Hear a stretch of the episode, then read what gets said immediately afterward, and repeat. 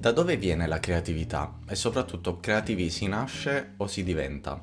È un po' come quando si parla del talento e si dice che eh, per essere dei bravi musicisti, per essere dei bravi eh, scrittori, sceneggiatori, artisti in generale eh, e farlo fuori dal comune bisogna nascere con quel dono lì. Quanto è vera questa, questa affermazione? Secondo me da persone che hanno a che fare tutti i giorni con la creatività e se stai guardando questo video probabilmente sei tra queste persone, eh, c'è bisogno di capire, è utile capire eh, come funziona questo aspetto o quantomeno cercare di capire da dove deriva la creatività perché eh, una persona che fa questo di mestiere come principale eh, paura ha quella di restare senza ispirazione. L'ispirazione, volendo o non volendo, deriva anche dalla, dalle nostre doti creative, dalle nostre capacità di cogliere eh, ispirazione da ciò che ci circonda e questo fa parte strettamente della creatività. Anche se in realtà non è che si sappia così tanto sulla derivazione della creatività, ho trovato un articolo molto interessante ed approfondito su, su, questo tema che vi lascio nella descrizione di questo episodio, vi consiglio di andarlo ad approfondire perché noi non parleremo di tutto ciò che c'è scritto lì su, ma è molto interessante. Beh, in questo articolo qualche risposta la troviamo, ma prima di parlarne io sono Marco Ielpo e questo è Musicista Smart, il format per chi vuole rendere la musica qualcosa in più di una passione.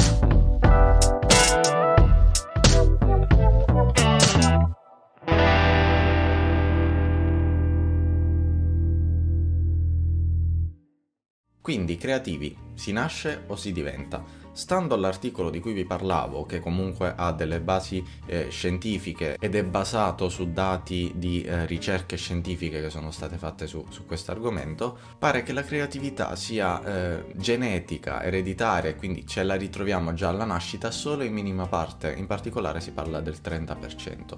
Tutto il resto, il 70%, lo sviluppiamo noi nel corso della nostra vita. Quindi una prima risposta, una prima idea ce la siamo già fatta con questo dato e questo ci porta a pensare che non è vero che bisogna nascere creativi per fare un lavoro creativo, per eh, condurre, per essere bravi sulle attività eh, creative, ma sono tutte cose che si sviluppano nel tempo. Poi dal mio punto di vista ci sono sicuramente degli aspetti caratteriali, di personalità che favoriscono lo sviluppo della creatività in modo più semplice, in modo più veloce magari, in base appunto a come siamo fatti, a degli aspetti del nostro carattere, ma potenzialmente la maggior parte della creatività che sviluppiamo nel corso della nostra vita la sviluppiamo noi, allenandola, dipende da noi da ciò che facciamo, dalle nostre azioni, non da come nasciamo. E questo aspetto è interessante anche perché ci porta ad un'altra domanda e quindi come la sviluppiamo questa benedetta creatività? Come facciamo a diventare più creativi? Beh, facendo attività creative, non, non c'è un altro modo. Nell'articolo c'è una frase che fa capire benissimo questo concetto, cioè come il successo porta altro successo, così